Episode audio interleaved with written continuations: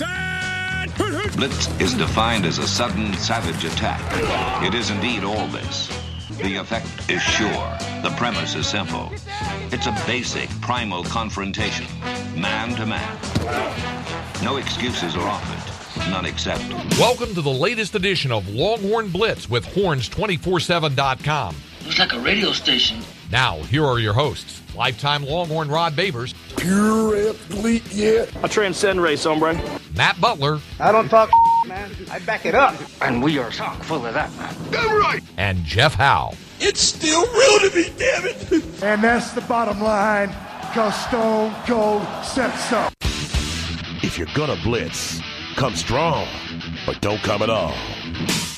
Coming strong with another edition of Longhorn Blitz with horns247.com. And thank goodness camp is about done and we're almost a game week because I'm pretty much tired of writing and talking and dealing with everything not related to an actual game and game week. So, Hypotheticals. Yes. A hypotheticals in the offseason. See, you're one of Uh, the dying breed that's actually into the action and not the transaction. Because everybody's into the transaction of sports and not the action. I'm still an old school into the action too. yeah, that's why the NBA offseason is uh, better than the regular season. And There you go. in Well, it is now with the Warriors. It wasn't always that.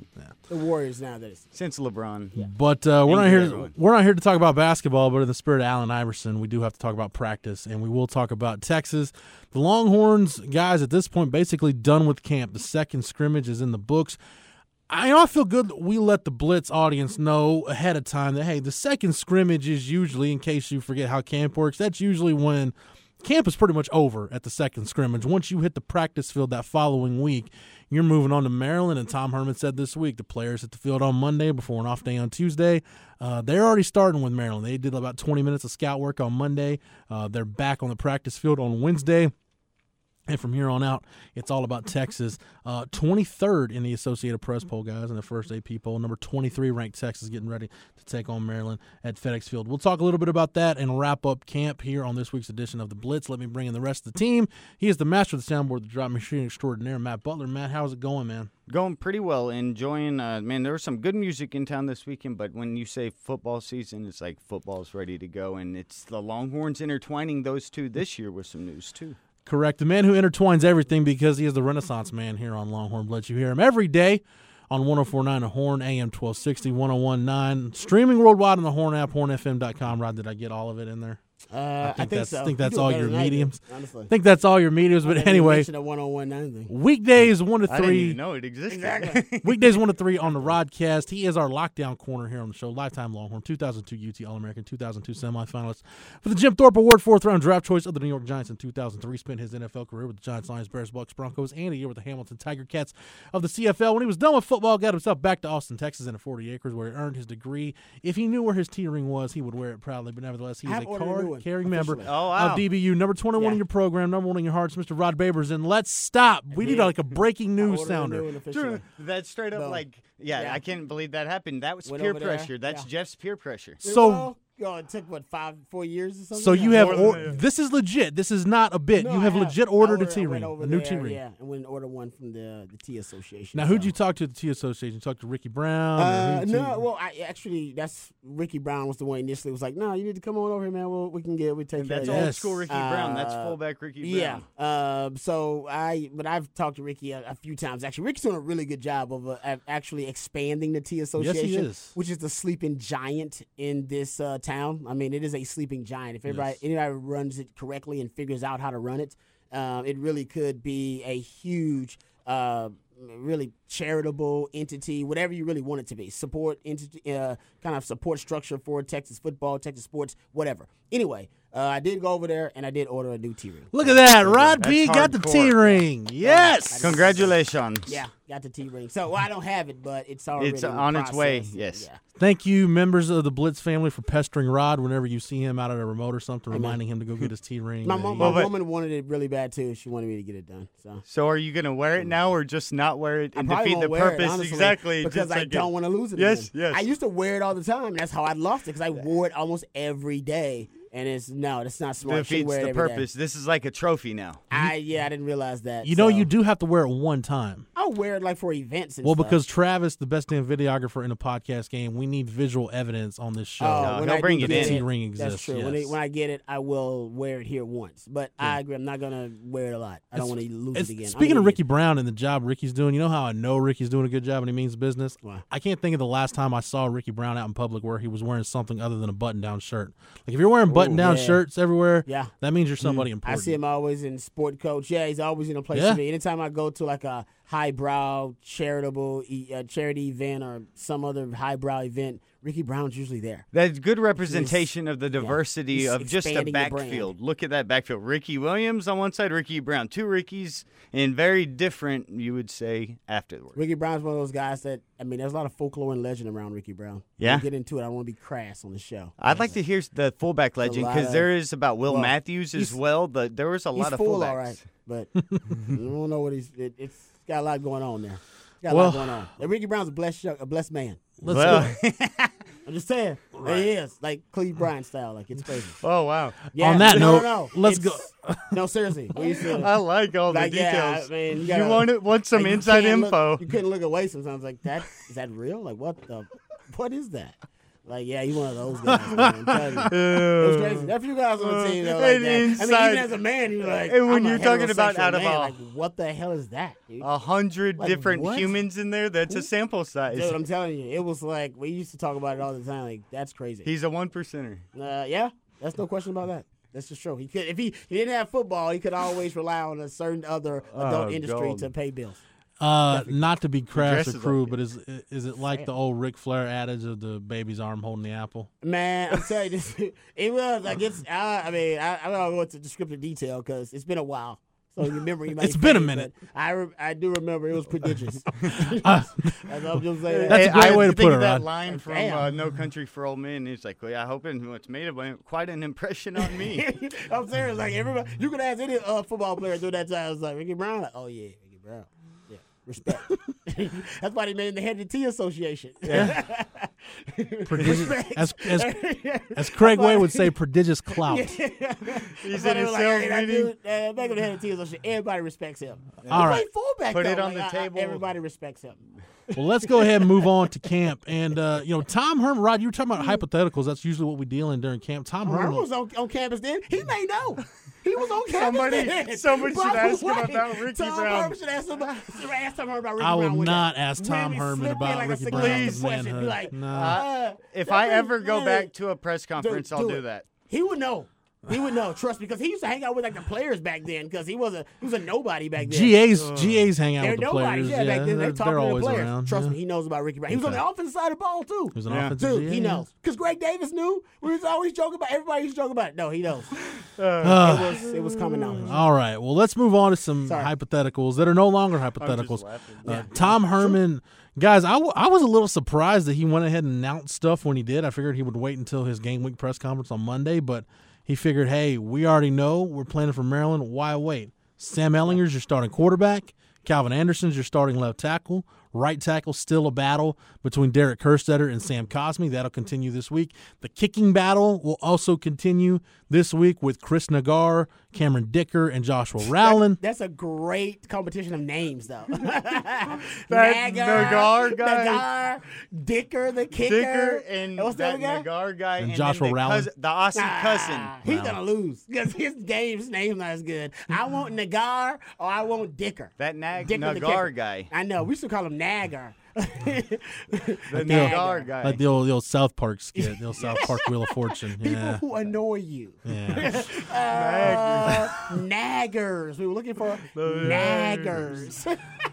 so gold. Anyway, so the kicking competition is going to go on a little more. Se- uh, before we go on to quarterbacks, Rod, starting secondary is set, and we knew this for Yeah. really since the start of camp. Amazing, actually. Tom Herman said it's nailed down. Caden Sterns and Brandon Jones are your starting safeties. A healthy Davante Davis will start at corner opposite Mm-hmm. Kris Boyd with PJ Locke in the nickel. So, Rod, this means, and you've done some great research on this.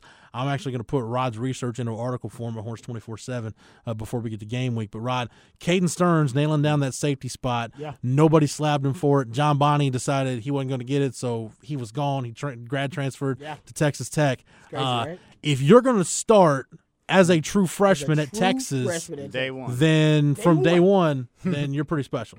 Yeah. Um, Crazy. And I did. I, I, I forgot. I actually did this for Malik. I think Mm-hmm. initially I did it for Malik Right. because I wanted to see how many true or even a redshirt freshman, which has a little bit of a, an advantage, Yeah. have actually started game one for true. Texas.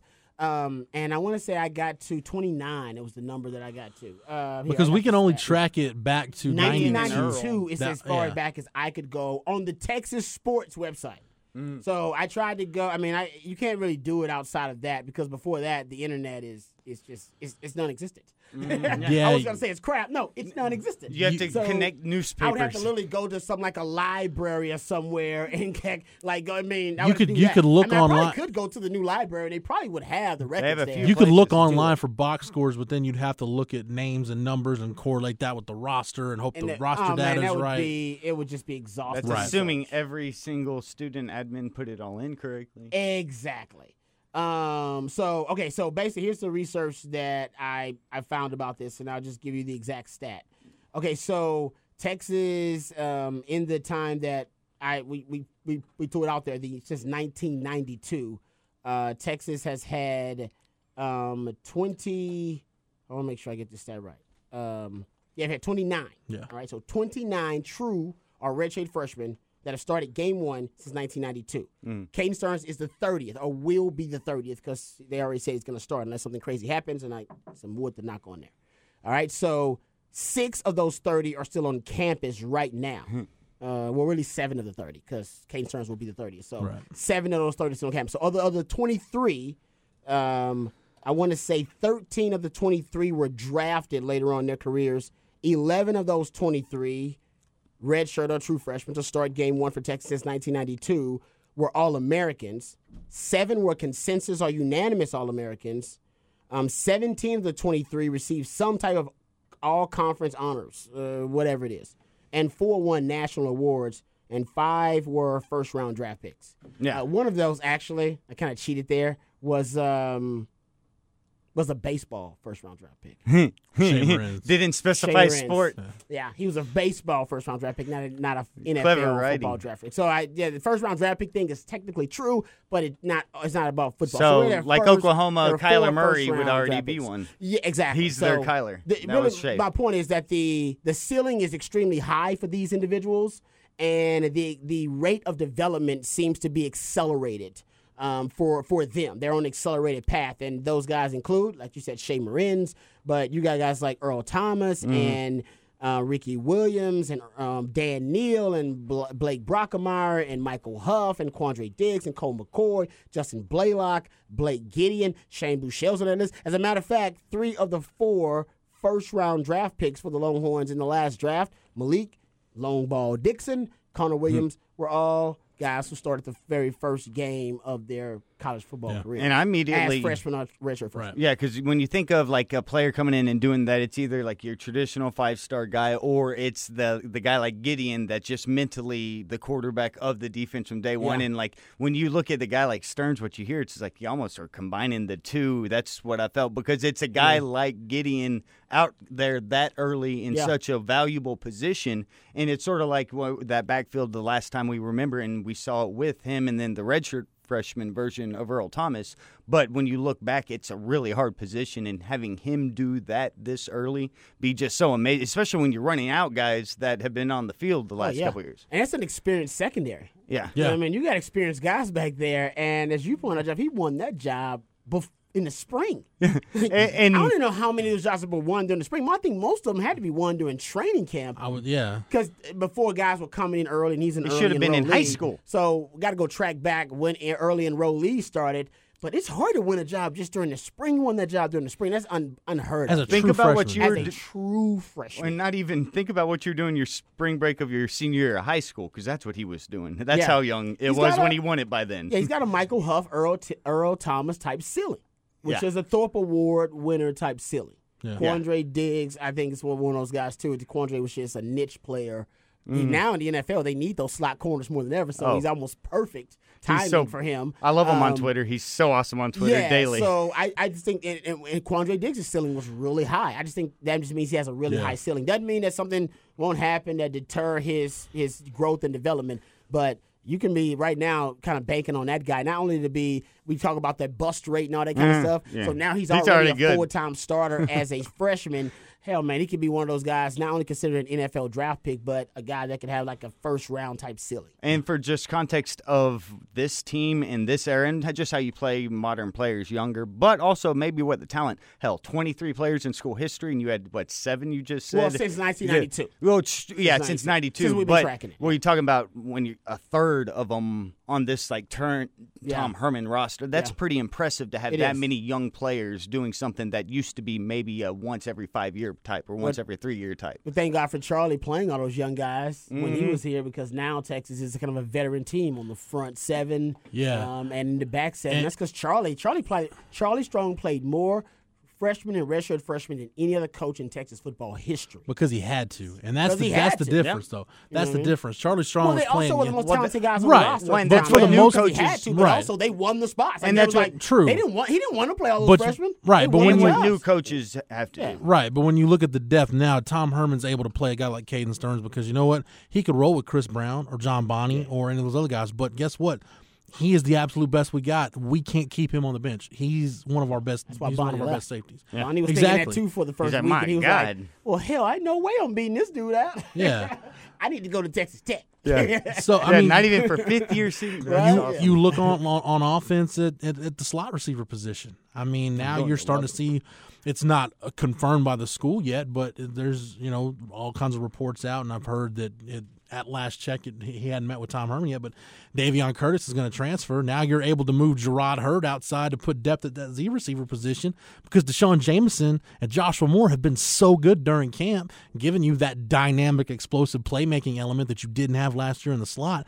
That's what this 2018 class has done for Texas. I mean, it is across the board. It's either gotten you starting caliber players like Caden Sterns, where you didn't have them before, or now, Rod, at that slot position or at corner with Anthony Cook and Jalen Green, you've gotten really good depth where you didn't have it before. Uh, they got honestly, I, I don't think they can afford, and I guess they could afford the luxury. I don't know if you can redshirt D'Shawn Jamison. no, they're not. I don't think that's going to happen. You know what I mean? I. I know there was some talk about like he may be a guy you can end up redshirting.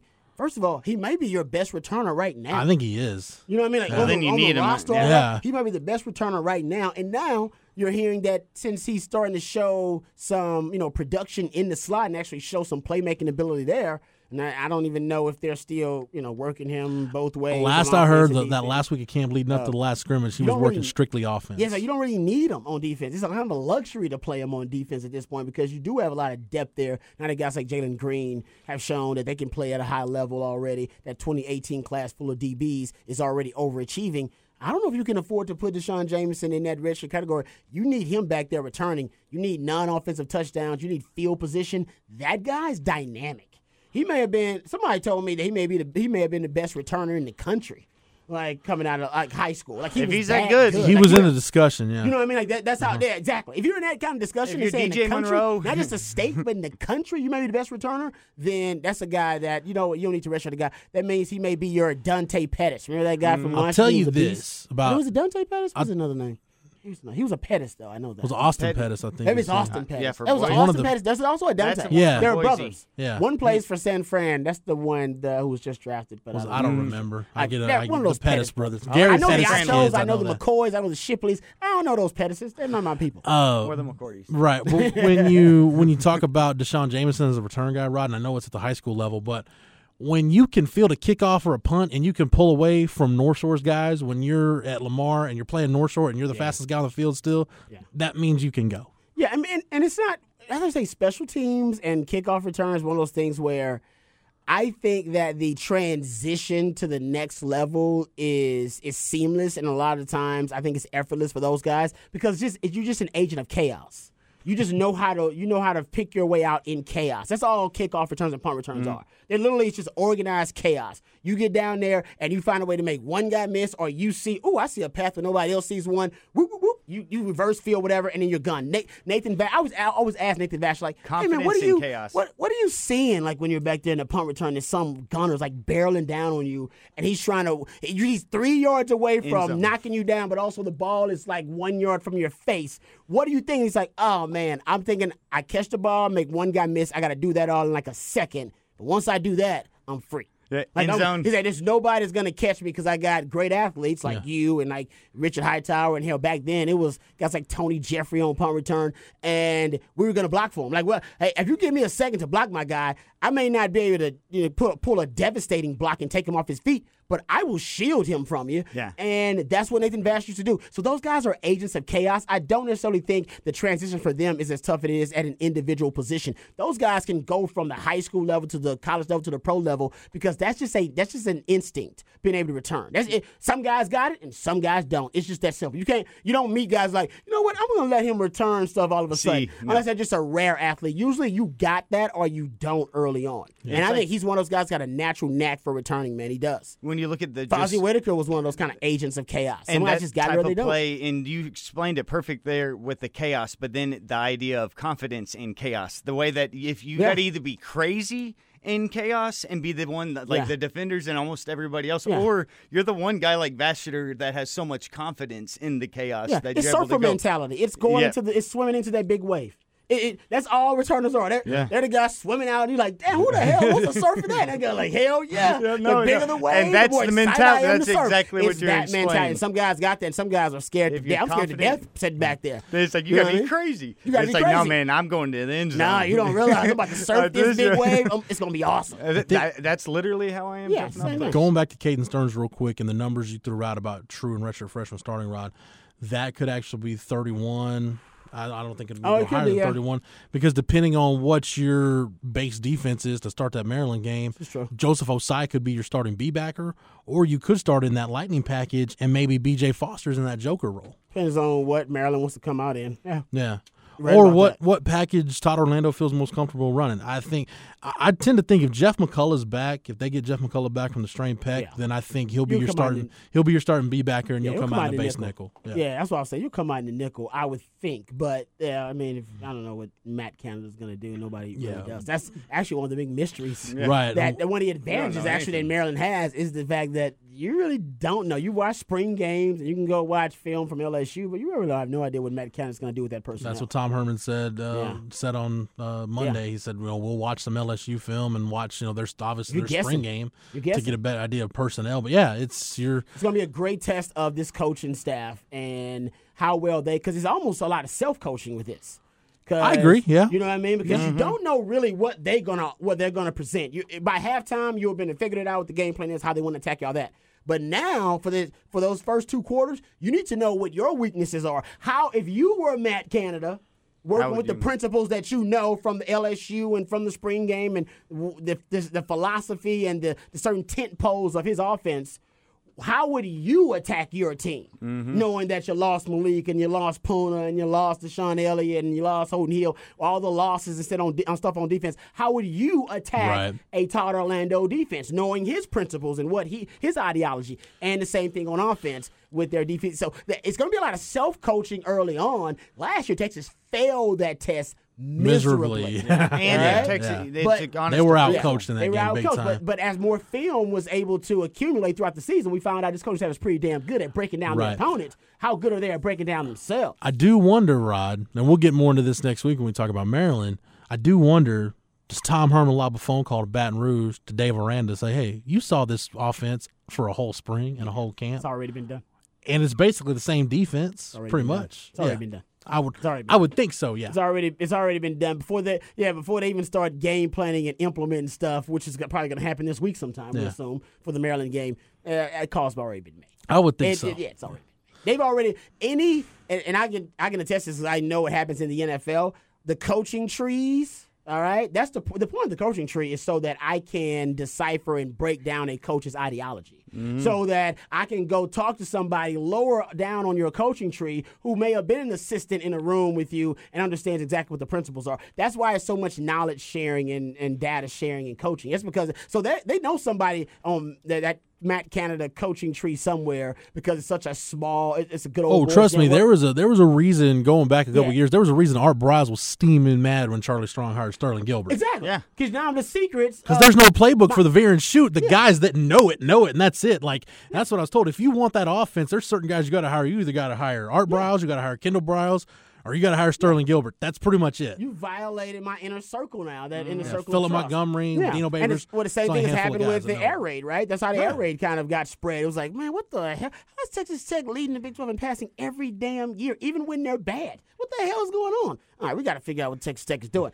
And then up, start plucking quarterbacks and making them assistant coaches and coordinators. And now, now, hey, how about this? Now everybody's in love with the freaking air raid. Because look at the, all- the air raid quarterback is now the most popular quarterback in the league. Nick Foles, Patrick Mahomes, Baker Mayfield, Jimmy Garoppolo, all of them. Remember the air raid quarterback used to be a laughing stock. Remember it was Mm-hmm. a joke. It was like those Texas Tech quarterbacks. They'll never last in the league. Now Tim Will Couch Grier- ruined the air raid Yeah, quarterback. Now Real Grier is supposed no. to be the top quarterback in the country. Right. Nobody Because- would ever see a Texas Tech quarterback, even if they led the country in passing, which they did plenty of times, would never consider them the best quarterback in the country. No, but now. Will Grier, air raid quarterback, Yeah. best QB in the league. Because look at all of Mike Or in the Leach's country. look at all Mike Leach's assistants Well, now that have, got- Yeah. that have had those quarterbacks. it Last out. 20 years. Sonny that- Dykes at Arizona Cal, Nick Foles, Davis and then Webb. Davis Webb, uh, Jared Goff, Yeah. and then Lincoln Riley at Oklahoma with Baker Mayfield, I and then Seth, Jared Seth Littrell at North Texas, who they might have the best FBS quarterback in the state, They and got Mason uh, Graham Harrell's their OC. Graham Harrell's the Texas OC Tech at, at North. Texas. Yeah. Yeah, It's so it's, though. they're all over They're the all place over the now. place. Well, and that's what's That's so all- great that's all- about yeah. the, the whole idea that when you you know we grew up and watched and knew what we were seeing, but weren't necessarily in real time always interpreting it. And some people were at the right time. And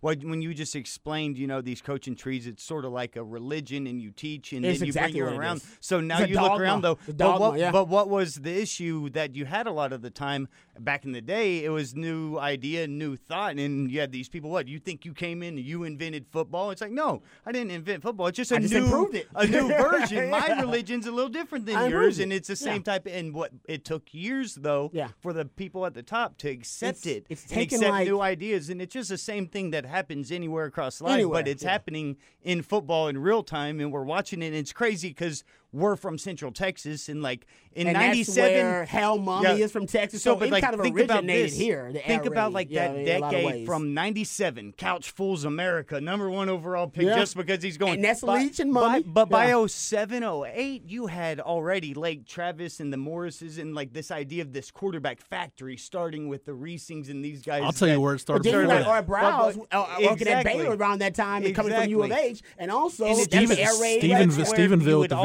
shoot. Yeah. And I'll tell you, Craig Way saying the best high, best coaches in football are in high school, and he was saying that when I got into radio in 07, I was like, "Is And he crazy?" it was before- Malzahn it was because he was Yeah. talking about the Briles network, or these networks of these trees that weren't accepted at the highest levels, but now we've streamlined the ability of these players to use the, what they've been able to perfect at a young age at the higher levels. I'll levels. tell you where it started before that. Uh, it started at one of the smallest schools in Texas, one of the one of the winningest programs at the small school level at Rogers. And uh, Mm. Lee Fedora was the head coach at Rogers. His brother's Larry Fedora. Mm. And Larry Fedora with Joe Wickline, those guys, when they were at Middle Tennessee, they were running spread like a true spread offense. And Lee Fedora told me the story because my senior year in high school, Rogers knocked us out of the playoffs. And when, when we made the playoffs, Rogers beat us. And we're Mm-hmm. studying the spread. We're like, my, we're like, we're used to seeing like slot T offense. Like we ain't never seen nothing like this. Like four wides and the splits are all wides. Mm-hmm. Yeah, it's like, oh my god, they're just throwing it yeah. everywhere. Chaos. And I remember Organized chaos, Lee yeah. Fedora telling me the story that he went to mid, to Murfreesboro to meet with his brother and the offensive staff, and on a van from Murfreesboro, Tennessee, back to Rogers, Texas, they installed the spread offense. Like, hey, we got 16, 17 hours of driving. Let's just install this offense. And Rogers, like Mm-hmm. in the late '90s and early 2000s, like at the small school level, it's like, man, like these kids from out in the middle of nowhere, like they're running this offense. It's like sophisticated as anything you'll see at the college level now. And that part everybody. Then everybody's like, oh, we can run some form of that. And some guys, and then it became the zone read. Like, well, hell, all Texas did was take their best athlete, put him at quarterback. That's what we'll do. We'll just Yeah. put him in the shotgun, snap him the ball. They empower. numbers. They empowered programs with uh, lesser talent. Yes. because the scheme could Mm-hmm. uplift the level of play, and that's what the air raid has Elevates proven baseline. year after year. And Mike Leach even did it at the at the highest level of the college You game. can manufacture that offense. I can go get a guy specifically tailored to this scheme. And if I get the right skill set in the slot or the right skill set at running back, on the right skill set at quarterback, I don't necessarily need a guy with an NFL ceiling. Mm-hmm. I don't need a guy that's going to be an all conference ceiling, all American ceiling. I need a guy that can complete these three throws. Get that production. Because these three throws are 70% of my offense. So Yeah. can you really be good at, at throwing the, you know, the drag route and can you get good at throwing this slant route and can you get good at the, the you know, the throw to the running back, the swing route? It's, and it's and it's crazy because we all thought, oh man, that's just a gimmick offense. You in the NFL level, it'll never be able to transition because it's too the, the athletes can can uh they they maybe they can overcome it because their athleticism is too much for that scheme to be able to resolve or to be able to uh, try to remedy. But that's not true. Now we're finding out if you just add great players to an efficient scheme like that, hell, the Patriots and the Philadelphia Eagles, they run air raid Mm-hmm. concepts probably 30, 40% of the time. Green Bay Packers have been a spread offense for six, seven years now. You know what longer I mean? than that. So it's yeah. So everybody was wrong. We were just Right. wrong in the ignorance that that can't be at the NFL level because the athletes are too good at the NFL level, and they will find a way to uh, to basically kind of castrate all the. Uh, all the things that make the air raid, the principles that make the air raid unique. And that's not true at all. As a matter of fact, the air raid is enhanced by great athletes. We found that out. Speaking of schemes and fits and quarterbacks, that's a nice segue to the Texas offense, where Tom Herman, year two in a pro spread offense, to the surprise, what should be to the surprise of very few, uh, Sam Ehlinger is going to be the starting quarterback for Maryland. And Rod, even though Tom Herman wasn't lying, and I don't think this was a, in Central Texas. I don't think this was a any kind of a farce of a competition or him putting the wool over people's eyes.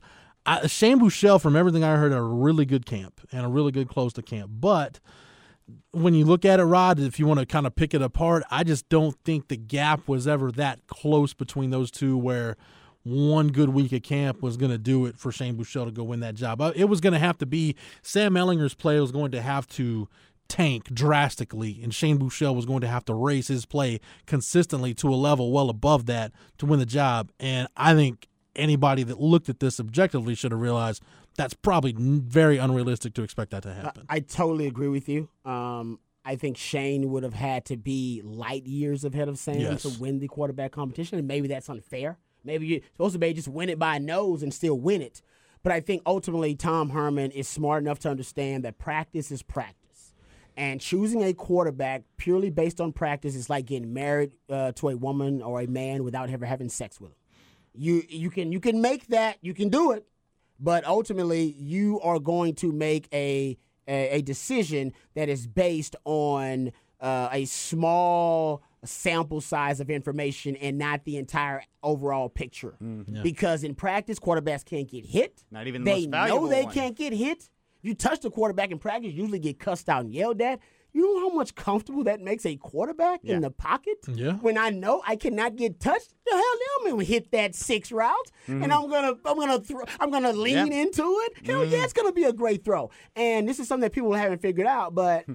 th- we started hearing the Shane Buechele's closing the gaps uh, reports, and I even read two four seven, and you guys were reporting that you know that Shane Buechele actually getting some first team reps ahead of Sam, and even in that scrimmage, He did work. He, He started, yeah. Sam Ehlinger played, from my understanding, was very little in the scrimmage. I, and I, I think that's actually another philosophy. I think he was just trying to get trying to see a lot of what he what he had with the second team guys. I think so. Yeah. But but but I think that when you started to get the offensive line some continuity, when you started to figure out, okay, Calvin Anderson's our left tackle, and I like Denzel Okafor behind him. And we know Vahe at left guard and Shaq at center. And we know we got Elijah Rodriguez who's cross trains a lot of places, but he can play our right guard. And we, hell, we got two guys. Cosmi uh, right now is one of the guys considered that right tackle. Or Denzel Okafor, I'm sure, can be considered there too. it's Cos- Kerstetter, it's Cosmi course. Kerstetter right Yeah, tackle, so which I've got, a theory on that. You got two, three guys you can consider that Right. compete for the right tackle spot. So when you start to get the offensive line solidified, and then we started to hear, hey, running back reps now. Daniel Young, who you've had a man crush on for a long Yes, time, and Keontae Ingram, best running back in the state in the 2018 class, and Tre Watson, the guy who came over from Cal as a graduate transfer. They are starting to get the bulk of the first team reps split between them as a committee. So when the running the, the running game started to gain an identity and the offensive line gained some continuity, that's when you start to hear around the same time the reports of Shane Buechele playing better.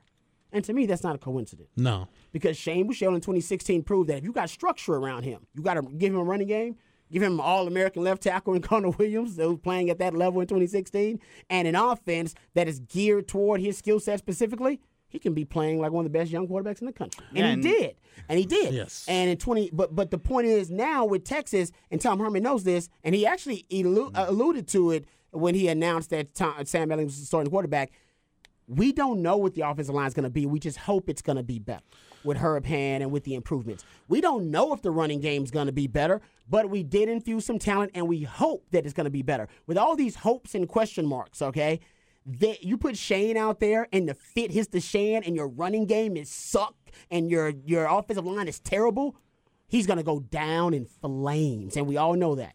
But Sam Ehlinger is a, once again an agent of chaos. He mm-hmm. actually thrives in it. Tony Romo style, loves to improvise. He can actually manufacture yards. He can manufacture a running game when you don't have one. He can actually ki- extend a play when the offensive line breaks down in pass protection. He can extend a play and keep a play alive. So all of the uncertainties right now about the offense, I think, work against Shane Buechele and Sam Ehlinger. They work in his favor because we know Sam can beat the Sam Ehlinger show and put the team on his back. Now it may end up, uh, you know, resulting in a couple of interceptions and maybe a fumble, but Shane can't do that.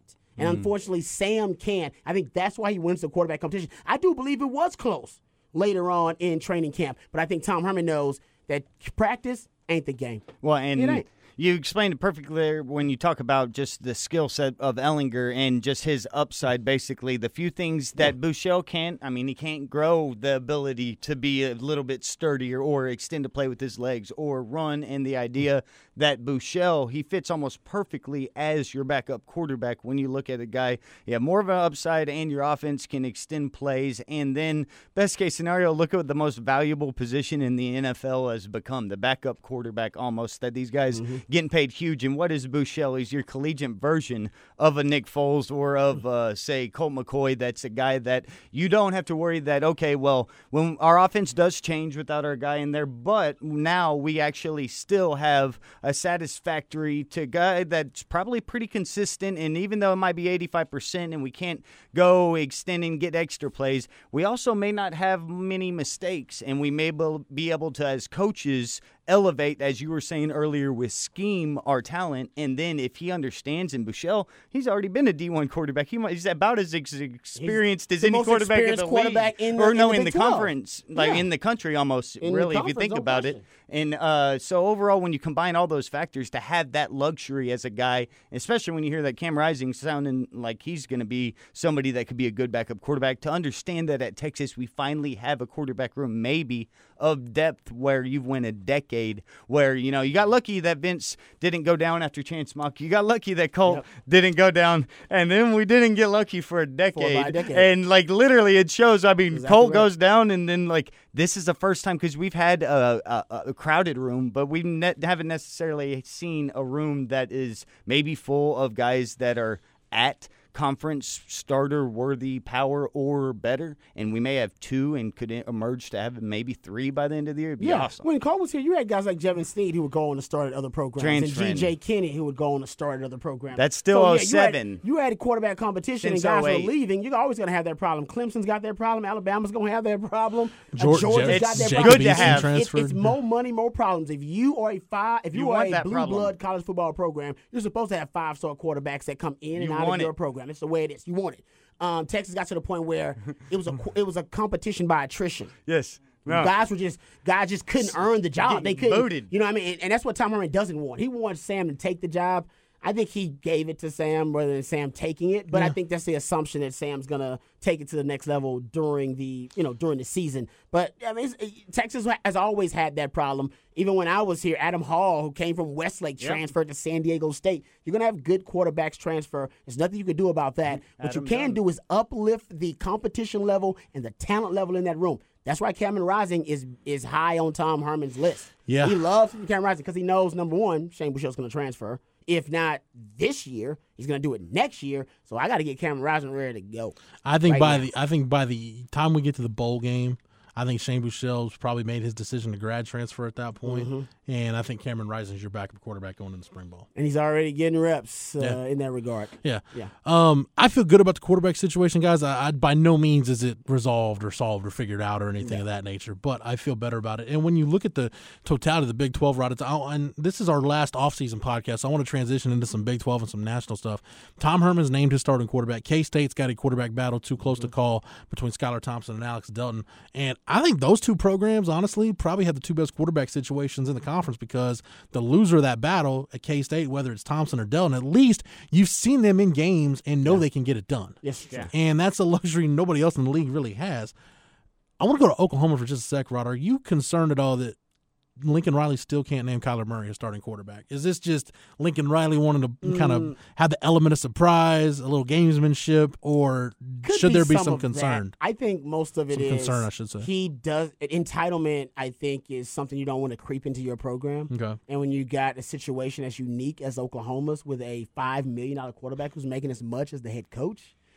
Yeah. All right. And who knows that he's going to be a pro no matter what you do or what you say. You can bench him right now and he will go, okay, you know, I'm going to play pro ball next year and I'm going to start for the Oakland A's. Like that's gonna, I think he, I think coaches freak out about um, entitlement as they should. And I think if you're the, the guy at the natural leadership position for your team, your field general feels entitled in any way, form, or fashion. I because you want the Baker Mayfield, right? Oh, you want the guy that basically is a walk on, was never given a damn Takes thing, We day who had to earn every little bit and every inch, every accolade, every merit. Uh, Kyler Murray actually is kind of the opposite. Yeah. he's got a five star quarterback.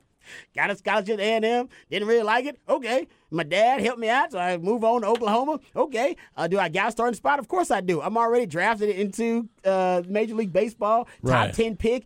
You just, you, I think, I think he's freaked out about that young man being entitled. And I think he wants him just to earn everything. He's going to be the starting quarterback, no question. Right. I just think he, I think there may be some gamesmanship and all that kind of stuff there. I think he's freaked out about Kyler Murray just having having a big head. You know what I mean? Just having the big thing swinging out He's there. got 12 and more be- weeks with him. Yeah, and having a having basically a personality that could be even bigger than the head coach.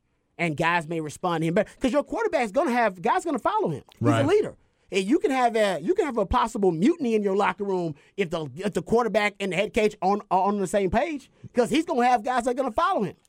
So I think that's kind of what it's about. It, uh, it's nothing to worry about. There's no way he's going to name any other quarterback on that roster as a starter other than Kyler Murray. If he does, then the the, the fit will hit the shame. He's also a super data guy and just doesn't want to give info probably too. Let, us look at the let's look at the Big Twelve as a whole, guys. When you look at Texas, uh, I'll go ahead and ask to the question to start it off.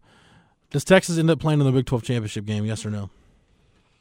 I just like the idea Uh, that there is one again. Sort of mm. got foreign to me for a little while. I'm going to say no. I got him at nine wins, so I'm going to say no. You got nine, Rod. I got him at nine wins, so I'm going to say somebody has double, you know, maybe a TC or somebody has more wins or somebody has a tiebreaker against Texas Yeah. and they beat them out. It's just too early for that, but I could be wrong. I got him at nine wins, and people think I'm too optimistic.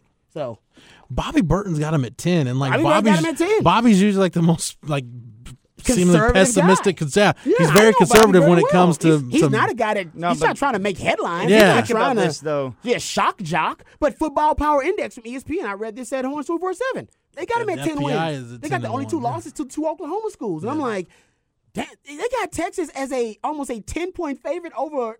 Over over West Virginia, Yeah, who's, got the, who's an All American quarterback? yeah, Matt, I want you to run down some of these lines. Yeah, real I got quick some as we get updated into ones. No, even from last People week. love Texas. I don't. I don't know what it is. We, the fans and, and us analysts who are right here close to the Burns curtain, we are the most pessimistic about Texas. Everybody else is like, "Oh, Texas second year turnaround is happening." battered, Get ready for battered, battered media member syndrome. be.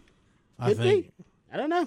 I got yeah. nine wins, so I feel like I'm pretty optimistic. Yeah, I, I I'd say that Vegas they're about to move it up to nine because it's at eight It's and a at eight and a half. It's still, but it, the juice is moving in Texas's favor, and all the lines have moved in Texas's favor except for the West Virginia one is at nine now. It moved a half a point Ah, towards okay. West Virginia because that line was new last week, but we've been following these back since May, and whenever Texas USC first came out was a one point favorite. Still Yes. now it's at four and a half, so it's went five and a half points in Texas's favorite. So That is huge. TCU is now up to a six point game. Texas favored by six over TCU. That started at Pick'em, so it's moved six points. That means it's moved a full point in the last two weeks, a half a point since last week's show.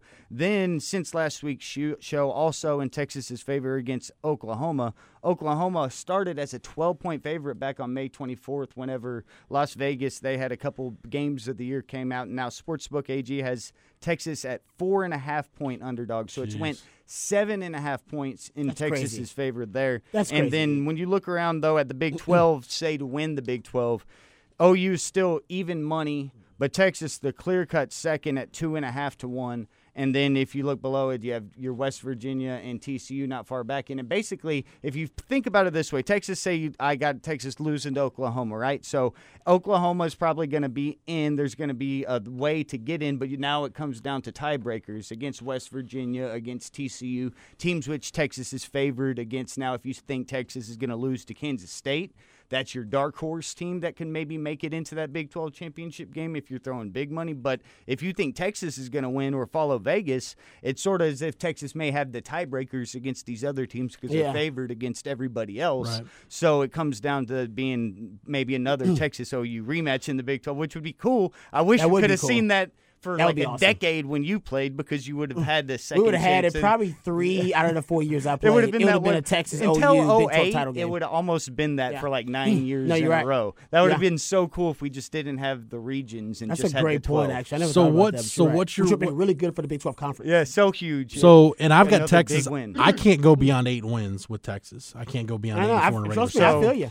Um, what's your Big 12 championship game? Because mine, as of right now, I, oh, I'm gonna give Oklahoma the benefit of the doubt until they prove to me that they don't deserve it anymore. Yeah, they got some talent. They've uh, since Bob Stoops won his first Big 12 title, they've won 11 Big 12 titles with seven different quarterbacks. I just look at the skill talent. So, I look at the skill talent around the quarterback. I think quarterback you got the doesn't best, really matter. the best. OU. I think you've got the best. With all due respect to David Montgomery, I think you got the best running back in the league. Rodney and Rodney Anderson. Anderson. I think you've got the best receiver in the league with Hollywood. uh, well, Actually, with CeeDee Lamb, I think is the most talented. Yeah. Hollywood Brown's probably the most productive.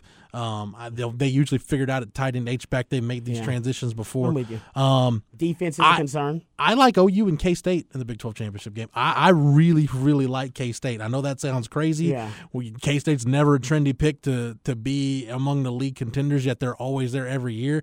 I just think if they get this quarterback thing figured out, and I tend to think it's going to be Alex Delton. If it's Alex Delton, then that to me, man, that is a typical blue collar Bill Snyder type team all the way around. Yeah, it's Mm. like 15 years after the Sproles versus Oklahoma game that which came out of nowhere. And right now, if you were to get that 30 to one odds on K State, if you want to bet K State to win the Big 12, because then it comes down to just one gamer if Yeah. it comes to that. Because the other odds below Texas at two and a half, TCU's five and a half to one odds to win the Big 12. This is to go to that game and win it. Then West Virginia is six to one. Oklahoma State is eight to one, and Oklahoma is still your even. But yeah, that's the big drop off to twenty five to one Iowa State, and then thirty to one at Kansas. State. I'm gonna go with. Um, I mean, because it's wide open. I don't 40 think the Big 12 has been this wide open in a long time. I'll go with West Virginia. Got the best quarterback in the Big 12. They got an All-American wide receiver who caught 18 touchdowns. Uh, that They offense, TCU Dana at may have his uh, most prolific offense potentially since he's been there. If they can get running back figured out, right? then I yeah, think yeah, they could be good. So and they get and TCU at since- home, which is big on the which is big. Since Big 12 started, 1996, there have only been three Big 12 champions, all right, who have been led by a, a quarterback who wasn't a returning starter.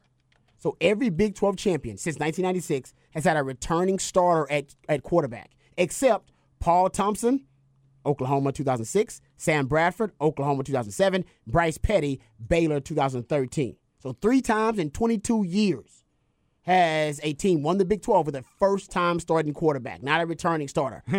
So Will Will Grier right now is considered a returning starting quarterback. He's one of the few in the Big Yeah. 12.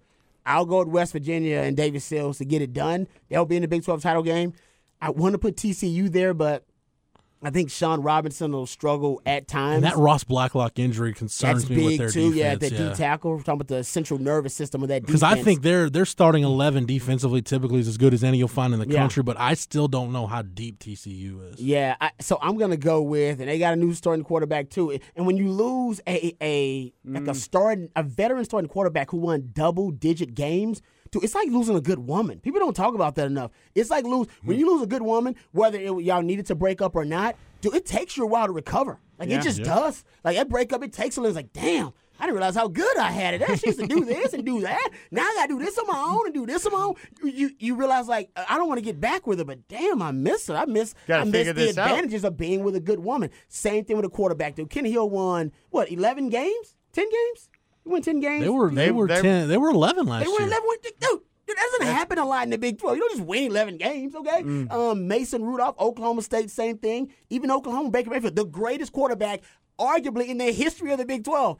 Dude, it's going to be some type of setback there. But I will take Oklahoma versus West Virginia in the Big 12 title game because no matter what, Oklahoma, different quarterbacks, whatever, that's one of those few programs like Ohio State, uh, maybe like Alabama, where it doesn't really matter who the damn quarterback is. Oklahoma's a, a football program that's going to pretty much be, you know, in the running to win the Big 12 until again, like I said, um, that's where I'm at on you uh, uh, Yeah. on OU until they prove they're not. and, and right now they may have the best athlete at quarterback in the Big 12. Yeah, or and one you- of the best in the history of the Big Matt, 12 what's your big what's your Big Twelve title pick? I s- still got Oklahoma, and I got Texas playing Oklahoma just because they get the tiebreaker over TCU West Virginia. I never really thought about that till now, but I think that will end up happening because OU has to play at TCU and at West Virginia, so there's also the chance of multiple lost chan tiebreakers. It could be all crazy in the Big 12. It seems like it's always going to be Oh, that crazy. crazy. Yeah. And then since you uh, liked West Virginia and taking on uh, Oklahoma, Will Grier right now fifth best odds to win the Heisman if you go down because Yeah, if you look at the format Yeah. of the Heisman, it's normally a quarterback winner. Sometimes you get a running back in there, and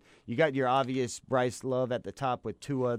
It's Bryce Love six to one. Tua's at seven and a half to one. Alabama's quarterback, and then you got Jonathan Taylor and Khalil Tate at ten and fourteen to one. But right behind them is Will Grier at fifteen to one, and you also have Kyler Murray at twenty to one. If you think about it, if you're going to have a team win a conference the way that you sort of have to have a good team and then the leader of that offense, and the Big Yep. 12 manufactures more offense than anything. and if it's a down year for the Heisman, it's better to go for the long shots than to go for like say Tua at seven to one or somebody like Love at six to one. You can go down to Grier at 15 or go down to, right now Ehlinger's at 50 to one for Longhorn. We we got about ten minutes left in the show, and I want to get more into Texas in terms of the schedule next week uh, when we talk about Maryland and we, we preview that game and, and wrap up the the off season conversation.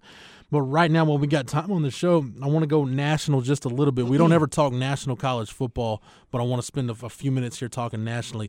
Uh, is a Big Twelve team in the playoff, guys? Yes or no? I say no. Um, ooh, I'm going to say no. I'll say yes. I'm going to say no. Because I think you're going to have Because two from Big the. Ten I is think so you got loaded. two from the SEC, And then Big Ten East is a beast. and you still got Clemson out there. You Yeah, got Clemson. out there. I think Washington's going to be a good a good team this year. So yeah, Oh, yeah. I'm going to say Big 12's left out again this year. It's going to come down to either Pac-12 or Big 12 getting left out because, like you said, it's gonna- Exactly. A- Alabama, Clemson's getting in. The Big Ten Big has five teams that could go, but Ohio State is the clear-cut betting favorite. If you look at teams like look at Pac-12 is going to go to Washington, but is Washington going to be good enough? It could be like the Big Exactly. 12 five years ago. Whenever you end up having a one-loss team or something, and you end up getting left out, or just beating each other up, or just have one late mm-hmm. loss pull them out. So that's where the Big 12 championship game can really help the Big 12 team this year, getting an added one to the schedule, something that wasn't factored into those schedules when Big 12 was getting left out of them back in the day. Let's go ahead and let's see if we can come up with some playoff picks. And I want to talk about uh, who you guys like in each of the conferences. I think we'll start with the ACC because that's probably the easiest one to pick. Mm-hmm. You guys see see it being anybody but Clemson? Nope. 'Cause I Uh, don't. Well, I mean, Miami, Miami, Miami could challenge him, I guess. In the I, I don't think game. Miami, in terms of talent, I don't think No. I don't think they're ready for that. They Yeah. just don't have to play them until then, so they get lucky. Yeah. Like Clemson, Clemson's got four defensive linemen that are probably going to be in the top thirty-five or so picks in the draft. Top They got 25, three, maybe. uh, three All Americans. I think two first team All Americans on the Associated Press. Uh, Ferrell and Wilkins were both, team, yes, and preseason. one third team. All Yeah. four will be first rounders. Yeah, no, no, all four is. are going to be first rounders. It rounders. doesn't make any damn sense to be that loaded. I agree. Um, so I think Clemson, Rod. I don't want to say they're starting to get in that Alabama mold of man. Oh, Maybe they maybe you don't have to have dynamic Yeah, offenses, defensively but they their talent looks Yeah. pretty damn close of what you'd see from a really good Alabama team. Year Yeah. and year they are there defensively, I'd say. Yeah, Yeah. I agree with So we everybody, I guess Clemson in the ACC is, Mm-hmm. is unanimous.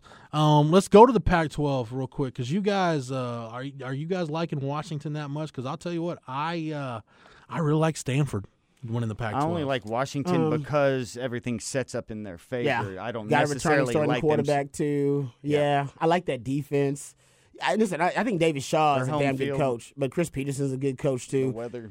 Eh, you know, Stanford. I th- you know I think Stanford's schedule uh, may work out against them. yeah. Um, if you look at that schedule, that's a tough schedule. They've I- got a run right in October Yeah. where they go at Oregon, and the following week they're at Notre Dame, Utah at home, which is Which that's ain't easy, always yeah. that's always a tough one. Then a bye week, then it kind of at Arizona State, uh, Washington State at home, then they're at Washington. Yeah, um, then yeah, at Washington. But I like Bryce. They'll pro- uh, Bryce Love sh- probably should win the Heisman this year. I mean, he's that good. Uh, if he's that good, yeah, I did. I agree with you. They got a chance to win it. He's got to be that good though. He's got to dominate. I think he And I will. think That's and, that. and I, I KJ Costello quarterback. I would. Ta- I'm taking Stanford to win the Pac-12. Right now, Stanford. betting odds you got uh, Stanford five to one and USC four and a half to one, and then Washington almost a two to one, minus two hundred. Pac-12 title game. I'll take Stanford and Washington. Well, they're in the same division. Are they really? Yeah. Oh my bad. Um, I'll take. Oh, in that case, USC then probably has a better chance Mm-hmm. then. in a rematch, and I, I again, I just really like Stanford. Uh, I like Stanford winning uh, winning the Pac-12. Big Ten because I think uh, I don't know if we're all in agreement. I think the winners are going to come out. Somewhere going to be one of those really four teams from the East. You got Rod. You got four really, Yeah. and I don't know where Michigan State ranked in That the East AP poll, but you got four top fifteen teams Yeah. in the East Division of the Big Ten with Ohio State, Penn State, Michigan, Michigan State.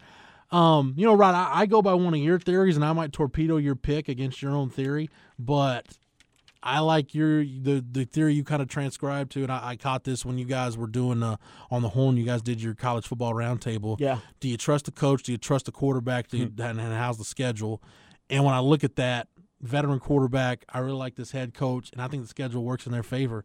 I take Penn State to win the Big Ten because That's a Tra- that's a risque pick. Trace McSorley is a veteran quarterback. I think this is a prove it year for James Franklin. Moorhead too. And I and I think I but I think you'll see this year that Penn State, in terms of the way they've recruited, I think this is when it starts to show.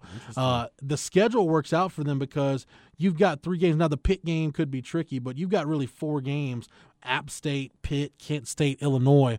Before you play Ohio State, and you get Ohio State, Michigan State, and Wisconsin all at home. Yeah, this is true. The Saquon Barkley effect. Uh, I'm willing. I, I want to see that. I do want to see like uh, they were very, they were extremely reliant upon him Yeah. last year. So yeah, it's all about Trace McSorley's evolution as a quarterback. Right. They're going to depend heavily on him. And you got Then Justin lose- Shorter, who was a top receiver in the country. Miles Yeah. Sanders was a big time running back. and you losing Joe Moorhead, man. Joe Moorhead's one of the best offensive minds in the country. True. I mean, that's he's kind of one of the RPO godfathers, if you will, in college football. That's good. You know, I mean, it's gonna hurt. He's a he's not on- known as a great offensive coordinator, but a great play caller. As I as I've talked about in this show, those are two different things. Can, so when the the game plan goes out the window, you need a great play caller. He's one of those guys that can be a great play caller that knows how to fit the uh, the game plan real time to his athletes. Everybody can't do that. So anytime you bring a new offensive coordinator, Longhorn fans know this very well. It could be an issue. yes. and Jeff, your picks, you need to just throw ten dollars down on all these because you're picking all the ones that are like at least you know thirty to one or six Yeah. to one or eight to one. You're picking some good odds. teams Penn State right have now. the lowest odds of No, those no, no. East Out of the out of the- Michigan out of the probably should be the. I like Michigan, honestly, dude. They're at three to one. Michigan is. It's uh, Wisconsin at two point two five to one, and and Ohio then State. Ohio State Yeah. at one point seven five to one, Yeah. and then down at six to one is Penn State, and down at eight to one is Michigan State. So Yeah, those are the two Michigan's contenders loaded, that dude. are. Michigan's loaded too this year. I'm telling Yeah, you. three to one for Michigan, and basically it's going to come. To, I haven't looked at the Ohio State Michigan game where they play that, uh, but it'll probably come down to that. I'll go Ohio State because of the odds, but that that's basically going to come down to home field and the bad weather games up there in the Penn State where you get who at what time. Yeah, So, Shea Patterson. so who's your Big Ten pick, Rod? You like Michigan? I do, man. I'm a Harbaugh fan, so I'll take Yeah. Michigan because if Harbaugh don't do it this year, then I don't know what year he's going to do it. Right. This is the year that he's loaded. He's got a veteran quarterback, so that's no longer an excuse. I mean, this is a guy that won. I mean, he's considered a bad season when he wins eight games. That's how high the expectation level is. Won ten games is what his first two seasons there. Mm-hmm. I think this year with a talented team, I think you see the best of Jim Harbaugh and a veteran quarterback. Matt, you got a Big Ten pick? Yeah, looks like I'll take Ohio State. Michigan does get a lot of games at home. Looks pretty good. Yeah, they get Penn State at home. They get Also, Wisconsin at home. They have to go to Nebraska, and then the Ohio State line. I don't see that, but yeah. So I'll go with Ohio State. He State. can't. He can't beat Ohio State and Michigan State. Eh, This is the year he's got. If he doesn't do it this year, then people are gonna lose faith in Jim Harbaugh. I, I agree You know what I 100 mean? percent with you. Uh, let's go to the SEC where I think it's clearly two teams and then everybody else. Yeah. Because I'm not a big believer in Auburn. It's Alabama and Georgia, and this might sound sacrilege, but I I'd take Georgia over Alabama. Interesting. You're not a you're you're not a believer in Auburn, who beat last year Alabama and yeah, Georgia. they got a they they got a they got And a and bring back their starting quarterback They with got a a- D line that's loaded. Right, And they- Gus Malzahn is the only head coach in college football that's beaten uh, Nick Saban twice. They got a lot to replace yet, on the I offensive line. They Like, got what? well, they got a lot to replace on the offensive line, Rod. Yeah, they and do, but Gus Malzahn, that's what he But the third component is Hand, too, man. Look at their schedule. They open with Washington. Yeah, that's, in, that's in Atlanta. Remember last year they had a tough schedule. They, they they barely lost to what Clemson last year. Yeah, I Yeah, think mean, was that last year. That's yeah. what they do. Like that's they're they're they're they're a Wash, powerhouse. Washington on a neutral field. Game two, two weeks later, LSU at home, and then they're at Mississippi State. Uh, A&M November third. They're at Alabama for the Iron Bowl this year. Uh, you know, who knows? I mean, I just just going to Starkville, having to go to Tuscaloosa. They're at Georgia November tenth. Washington on a neutral field. I agree. Man, that is a every year to talk about scheduling Yeah, though, in the SEC SEC. West. Exactly. Like the SEC West, every every They play team has each that schedule. all what do of you mean? them. Except Bama, you can say that about every team in the SEC West. Oh hell, man, they gotta go here. Hell, and then that's they why you go, go with. Bama. That's the SEC West. That's Bama's the only Bama. team that really you don't give a damn about that's what's why, going to happen. in that's why I like Georgia because you look at the way Georgia's schedule. They got I mean, they're at South Carolina the East, second yeah, week. Of, exactly. They're at South Carolina second week of the season, which is their toughest game. At who knows what LSU is going to be on October 13th. That's a good point. Uh, and then they get Auburn at home. Like it's really the neutral side. Who knows what Florida's going to be in Dan Mullen's No, first I then agree with they you. But it's just interesting that you just said like, like, you guys tossed Auburn out there. Like, ah man, I don't respect it. It was like, well, I mean, I think they deserve to be in the conversation. They literally beat, That's why they were angry beat, last He's beaten year. Nick Saban twice. How many people do you know has beat Nick Saban twice? No, I, I get that. He- he's a great coach. We I- know yeah. that. He's got a returning starting quarterback. They beat Georgia last year.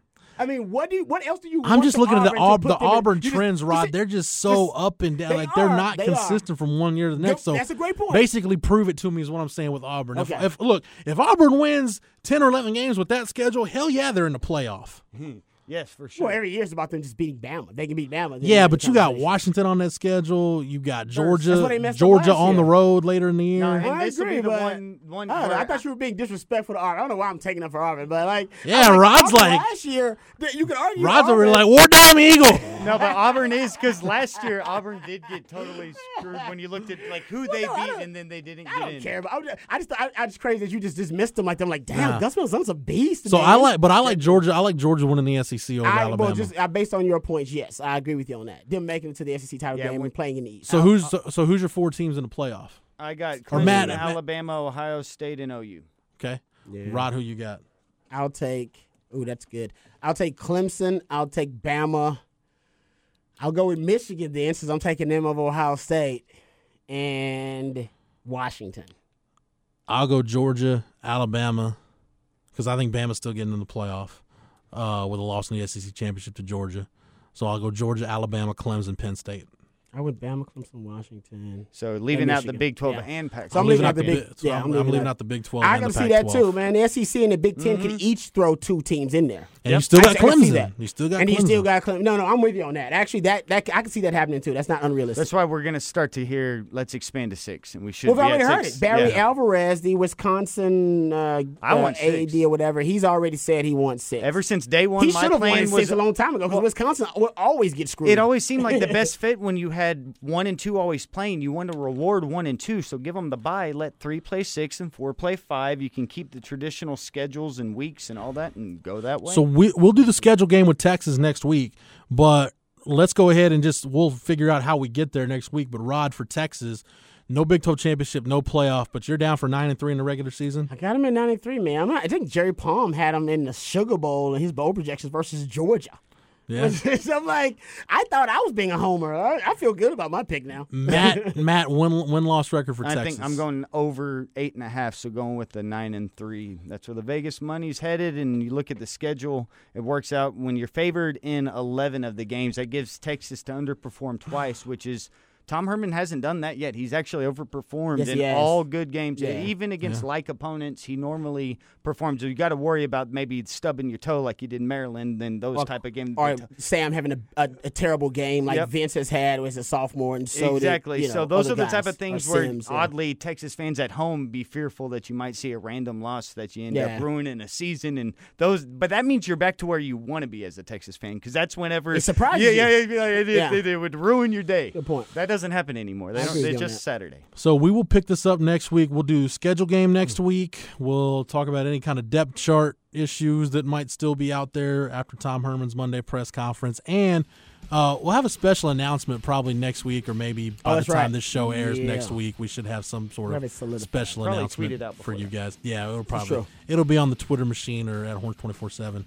Uh, before next week's show, but we'll get all that figured out. And we will break down Maryland because next week we've got a game to talk about. Matt, thanks for everything, man. More than welcome. Rod B, appreciate the time and the knowledge. Anytime, brother. For Matt, for Rod, for Travis, the best damn videographer in the podcast game. For everybody at the Austin Radio Network and 1049 The Horn, 1049 FM, 1019 FM, AM 1260. Streamer worldwide on the Horn app and at hornfm.com where you can hear Rod B each and every weekday from 1 to 3 on the Rodcast. Shameless plug. And thanks to Matt, you get this show on Apple Podcasts, Google Play, anywhere you get your podcasts, and always get our archives on the Longhorn Blitz SoundCloud page. Yep. Just type in Longhorn Blitz. For the Horn family, for the Horns 24 7 family, I am Jeff Howe. Thank you so much for downloading and listening, and we will catch you again on the next episode. You've been listening to Longhorn Blitz with horns247.com. Remember, for the latest Longhorn news 24 7, visit horns247.com.